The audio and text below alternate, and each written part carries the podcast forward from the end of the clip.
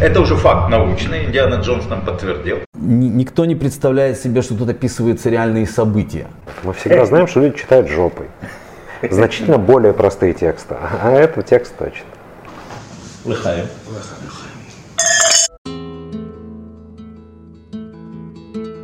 Привет, я Олег Гульянский. С детства я интересуюсь еврейской историей и религией.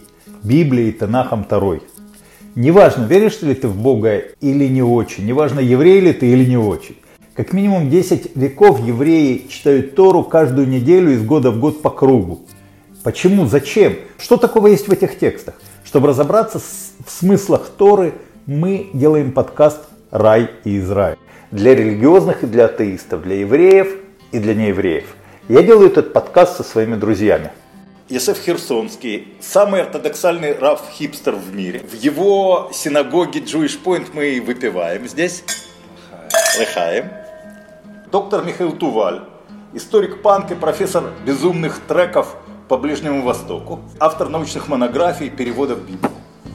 У нас недельная глава «Трума. Пожертвования». В этой главе э, Всевышний проявил себя как выдающийся архитектор, э, интерьер-дизайнер, и сделай жертвенник из акациевого дерева, пять локтей в длину и пять локтей в ширину. Как тебе было показано на горе, так и сделай. И еще повели сынам Израиля.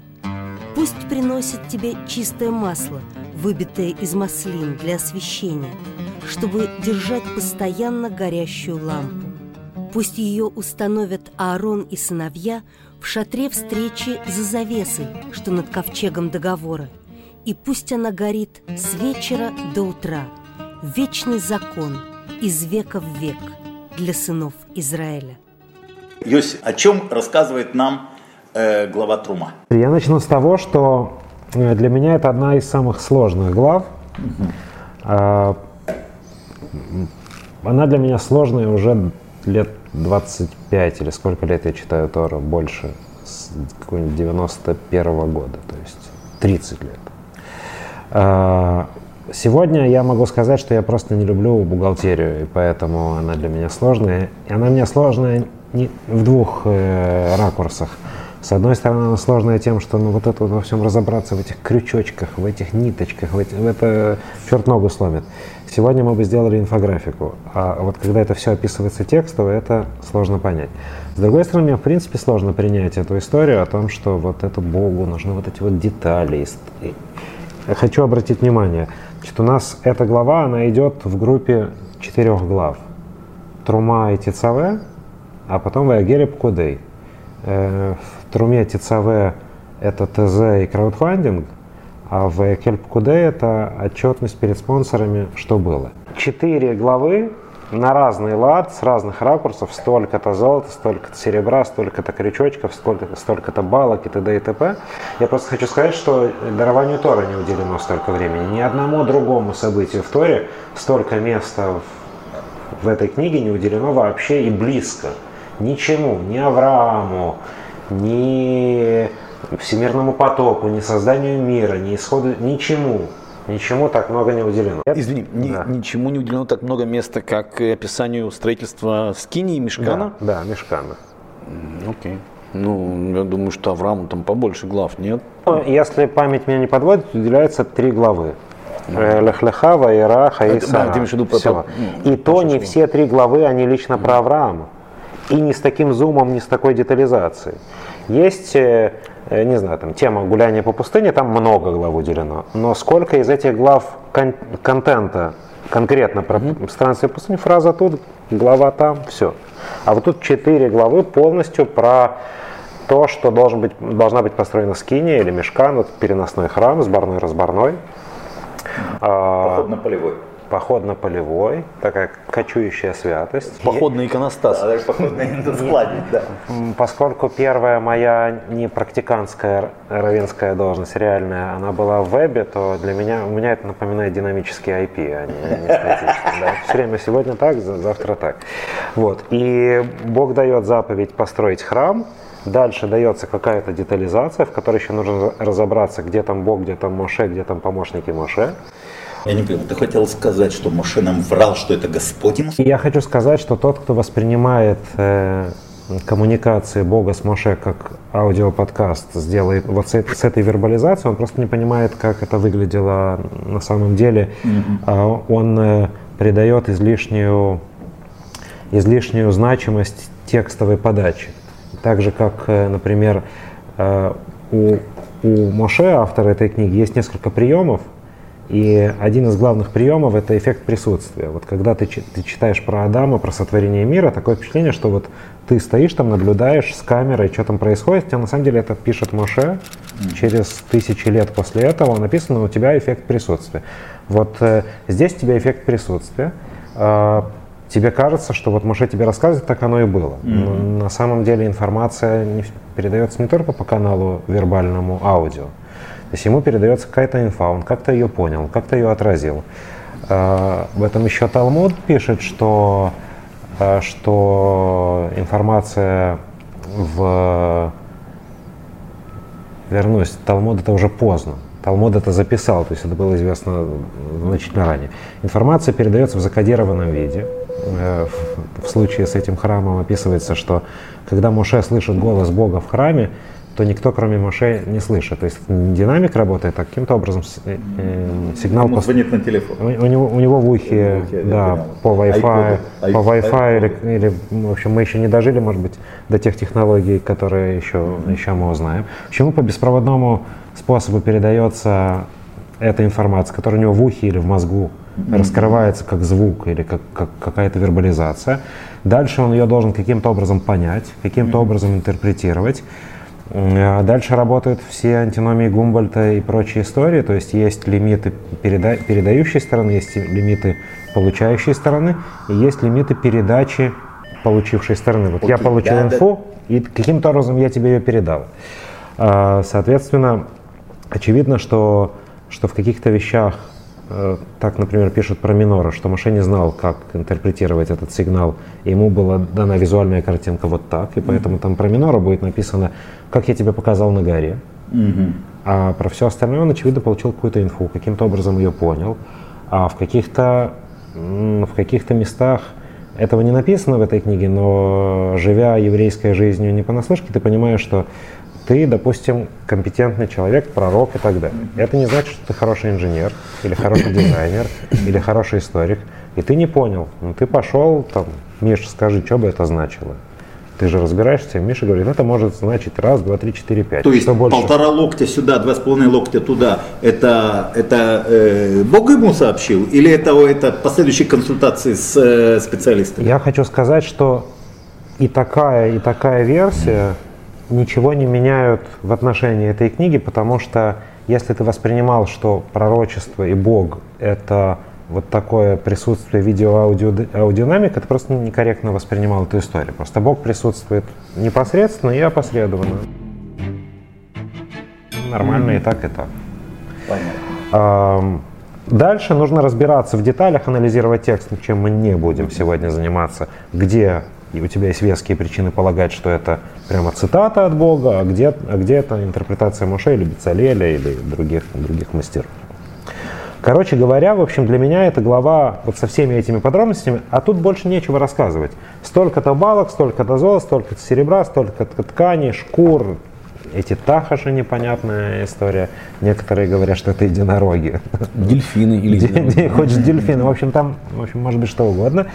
А, Так или иначе, Талмуд говорит, что это вымершее животное, или, по крайней мере, а есть мнение, что, ну, это такое более сказочное мнение, что это специально созданное животное для этой цели, оно, в общем, практически... По-моему, вписывается в контекст как раз вот эта версия. Да, да. Она не существовала ни до, ни после, оно, оно возникло в мире для этого, выполнило свою миссию и ушло, на- и разматериализовалось. Короче говоря, в общем, это, это внимание с повторами, оно непонятно. Оно, оно вызывает вопрос. Как говорится, даршение. И у меня есть своя теория. И Она близка к тому, что говорят комментаторы, но у меня есть э, теория зума в пятикнижии. То есть когда-нибудь, где-нибудь ты видишь, там недельная глава Барышит охватывает, грубо говоря, полторы тысячи лет или, или там, под две тысячи лет. Э, эпохи, описывает эпоху. А вот эта вот глава, она описывает несколько минут, Часов. или Часы, часов, да, или да. дней, а может быть собрано это из секунд. Иногда зум идет не, в- не во времени, иногда зум идет в масштабности. Иногда глава говорит про, про народ или про мироздание или про цивилизацию. Иногда детали в жизни Моше, иногда детали в жизни Итро или какого-нибудь еще другого персонажа. А вот здесь идет зум по, по детализации темы. Вот мы насколько, вот насколько глубоко мы зумим эту тему в крючочке, или мы будем говорить всемирный потоп и радуга, и совершенно не объясняя, что такое радуга и как образуется потоп, вообще не выдаваясь в детали, как такое возможно. А, Мне кажется, что зум говорит о, о значимости. То есть, когда ты зумишься, значит значимая история. Иногда у тебя пять страниц ушло на описание цивилизации 2000 лет, и даже двух витков цивилизации. Иногда зум ушел в один день жизни Моше, а в нашем случае зум ушел в какие-то детальки. Это говорит... Протокол переговоров Да, конкретного. это говорит о том, что было важно автору этой книги. И о похожих вещах в Талмуде говорится э, Маасе Авот Симан Лебаним или Маасе Авде Авот Якарим э, ми, ми Мицватам Шельбаним. То есть э, какие-то истории с определенными людьми, рабы каких-то людей, это важнее Богу, чем, чем заповеди. Там, поведение Лезера описывается три раза с повтором, а не убей, не укради, не прелюбодействуй вообще в одну фразу запихнуто, и вообще иди, иди расшифруй что. Видишь, если бы автору это было не важно, то он бы на это забил, потому что все равно не помогает. Мы всегда знаем, что люди читают жопой. Значительно более простые тексты, а это текст точно. Хорошо.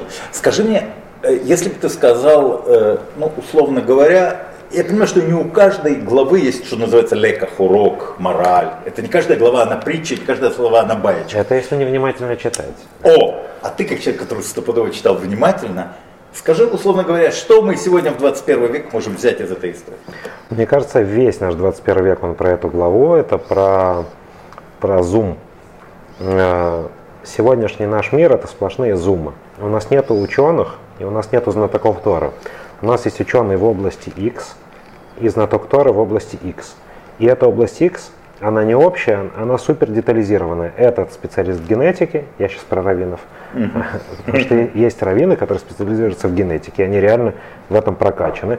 А 99,9 всех остальных раввинов в этой области не шарят ничего, потому что эта ну, тема настолько зазумлена в нашем, на нашем витке цивилизации, что ты не можешь, как Аристотель, быть одновременно физиком, химиком, лириком, астрономом и еще и медиком. У тебя не хватит ни времени, ни места в мозгах для, для всей этой истории.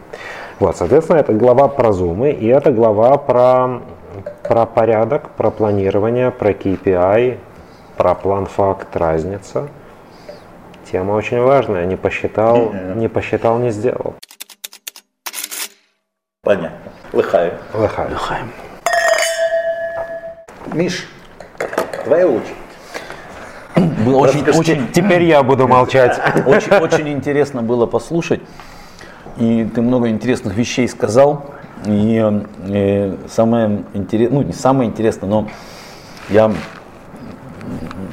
не знал, как мы общем, будем продвигаться, но я знал, что одну историю я точно расскажу. И, в общем-то, это самое смешное, что, как ты сказал, 30 лет назад, когда э, ты стал интересоваться этими книгами, и ты стал втыкать в это описание, что это такое. Так вот, примерно в это же время я тоже стал втыкать в это, пытаясь понять, в общем-то, что это такое.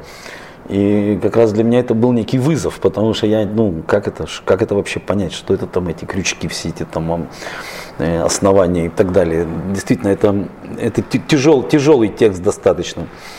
Вот. Но с тех пор я достаточно много занимался, в общем-то, этими вопросами.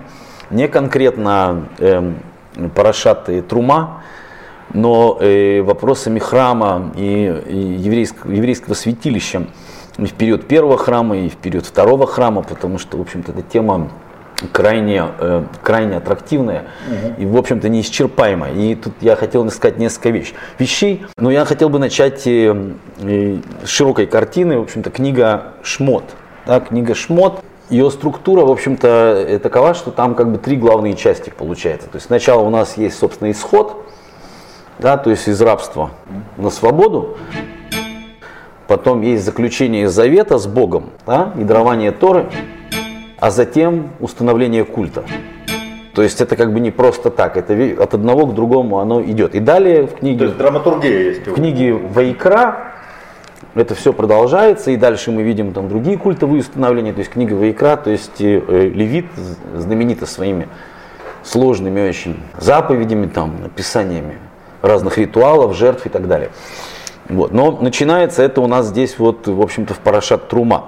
Тут мы приходим к вопросу э, этих текстов, их природы, откуда они взялись, когда они были написаны. Mm. И об этом можно долго говорить, но, в общем-то, э, гипотеза рабочая, гипотеза рабочая, которая была сформулирована э, э, насчет источников Торы, э, в последней трети 19 века, но это не там началось, началось задолго до этого, уже Авраам Ибн Эзра в 13 веке намекает на некоторые вещи, за, за ним там у нас есть Барух Шпиноза, Жан Аструк, э, Вильгельм Деветте и э, немецкий ученый э, Юлиус Вельхаузен сформулировал э, в последней трети 19 века э, так называемую гипотезу об источниках Торы. Получается, что, что картина такая. У нас э, э, главным триггером послужила публикация книги «Дворим», которая является отдельной книгой, как бы, ну, не обязательно в, в той форме, в которой она у нас сейчас, да, в ранней какой-то форме, э, которая начала процесс кодификации Торы. И уже тогда жрецы сели и собрали, в общем-то, это воедино и прошлись по этому, то есть добавили Но свои они законы. Не они не из головы это написали, не, не, понятно, традиция, не, не, не, не, понятно, понятно. Сейчас я, я коснусь именно в, в этом контексте. Нет, понятно, что они не придумали эти заповеди там на ходу, то есть эти заповеди, что там описывается в книге Ваикра, это, понятно, что это практика, устоявшаяся, вот. И, в общем-то, ну, э, мы говорим, соответственно, о там, 6-5 веке до новой эры. То есть мы говорим здесь про мироустройство. Вот это отражение Вселенной. Жертвенник этот? Нет. Не-не, давай скиния, скиния и все, что вокруг. Это не просто так.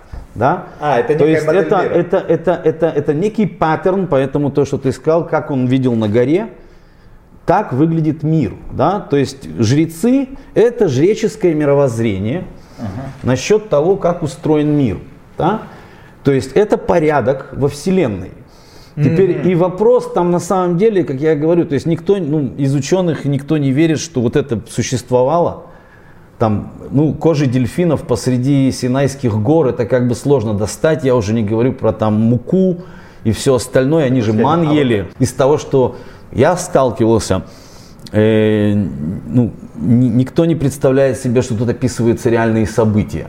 Да? То есть, во-первых, этот текст написан через э, тысячу лет.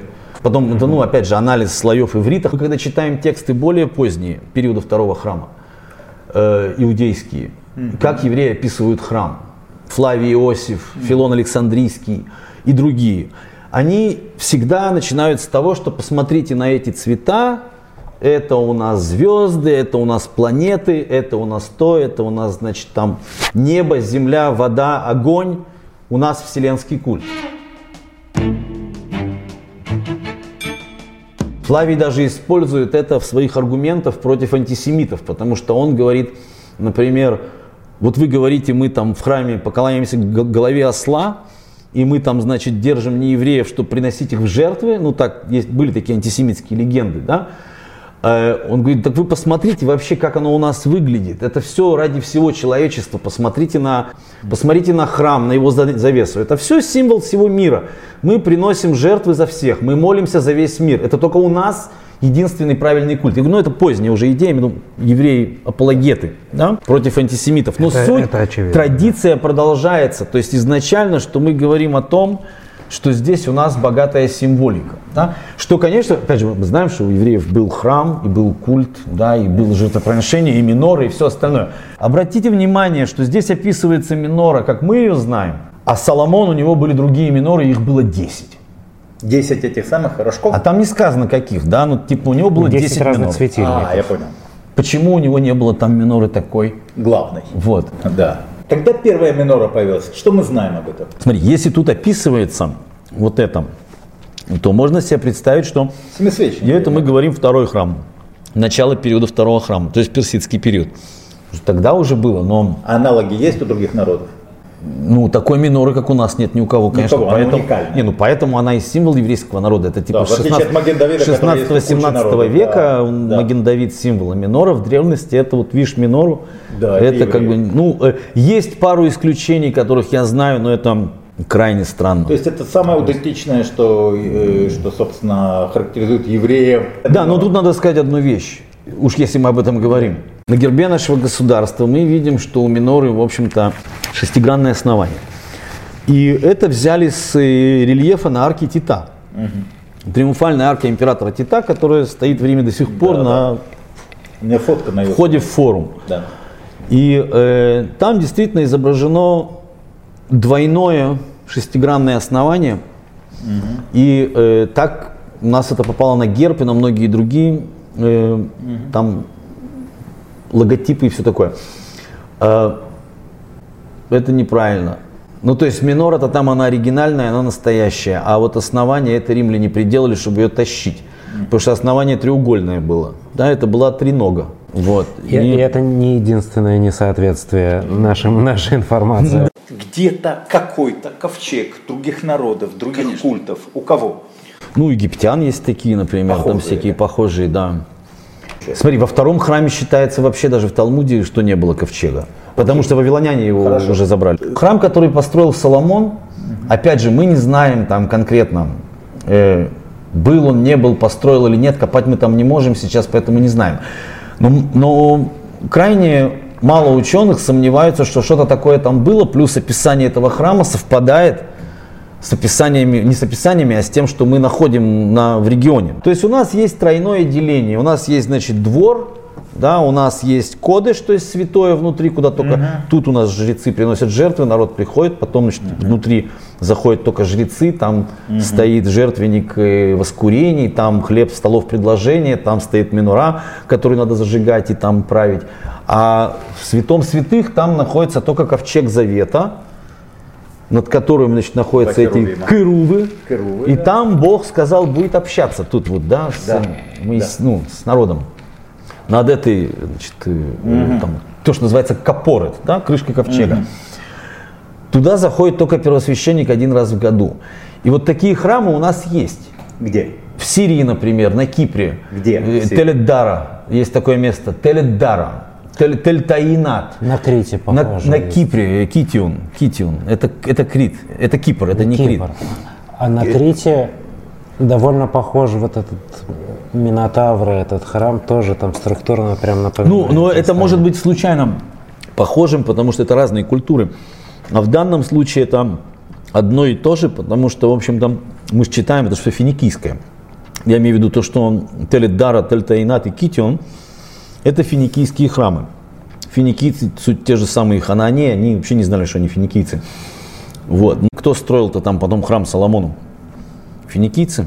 Ну, сказано, то есть, э, вот, э, такой, э, и, и- Не, ну это в Танахе прям написано, Ну да, что он, ну, я он приглашал а, туда. то есть в этом у, у ученых есть мало сомнений на- насчет того, что какой-то такой храм, видимо, был там на Храмовой горе, как описан. А, но, но вот это описание, опять же, не с точки зрения традиций, а с точки зрения как бы того, что ученые говорят, скиния, в принципе, она репродуцирует структуру храма. Да. То есть мы как бы, когда читаем этот текст, мы предполагаем, вот, значит, тут начало религии Израиля, да? Это Моисей получил от Бога указания и так далее. Не вот это было сначала, а потом храм, да?